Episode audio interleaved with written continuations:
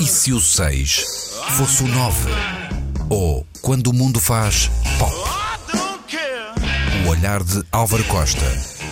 Nas manhãs da 3. Agora, com o Brexit e tudo isso, é natural todos tenhamos algumas histórias, no mínimo, excêntricas, ou bizarras, ou insulares, com esse povo. Ora, eu tenho muitas, porque muitos não saberão, fiz uma comissão de serviço uh, em Londres entre uh, finais de 80 e princípios de 90 para a RTP, através inicialmente da Music Box e, e também da BBC de Londres. Mas recordo sempre a data de 1 de abril de 1982, lá ia eu, Interrail, jovenzito a caminho uh, dos White Cliffs of Dover, uh, tendo uh, de facto aterrado via, via comboio e barco, na altura não havia canal, em, em Dover.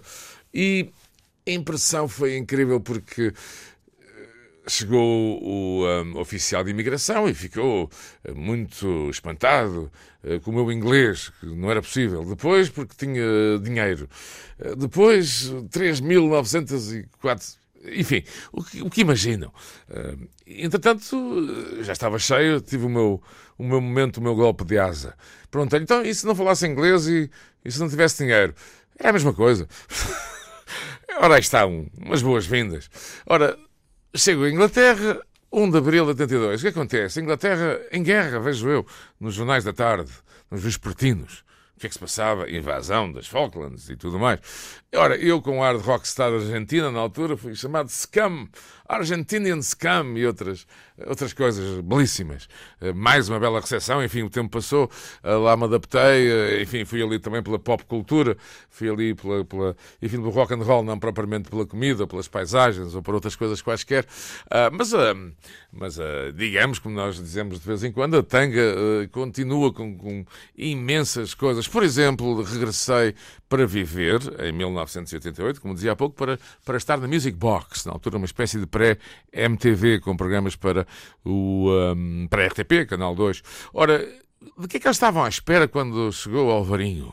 de um Borat do, do, do, futuro, isto é, pensava que eu era o Borat, não é? Que vinha de um país que nem, que nem conhecia uma rodela de vinil ou de CD.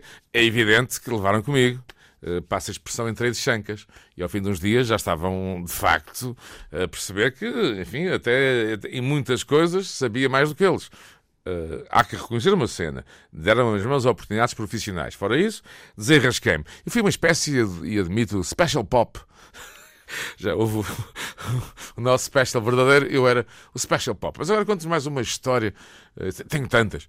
Tive, de facto, uma namorada inglesa, problema meu, e quando veio a Portugal a questão eh, era, imaginem só que se queixava da comida.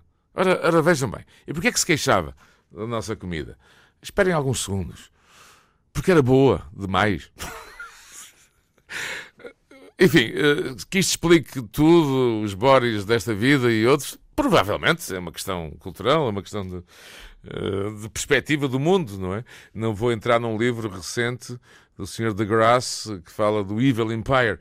Mas estas historinhas, e tenho tantas, têm muito a ver com o Bye Bye Good Riddance. Até nunca, ou até sempre, ou até amanhã, se o 6 fosse 9. É assim mesmo, Luís e Ana Markel. Vamos ao rock and roll, não é verdade? Segunda-feira para todos. E não há Brexit da nossa parte. Cá estaremos na próxima, presumo eu. Bom dia. Some things in life are bad. they can really make you mad. Other things just make you swear and curse. When you're chewing on life's gristle, that grumble, give a whistle. And this'll help things turn out for the best.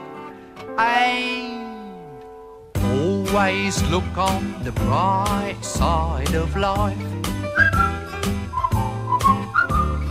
Always look on the light side of life. If life seems jolly rotten, there's something you've forgotten, and that's to laugh and smile and dance and sing. When you're feeling in the dumps, don't be silly chumps. Just purse your lips and whistle, that's the thing.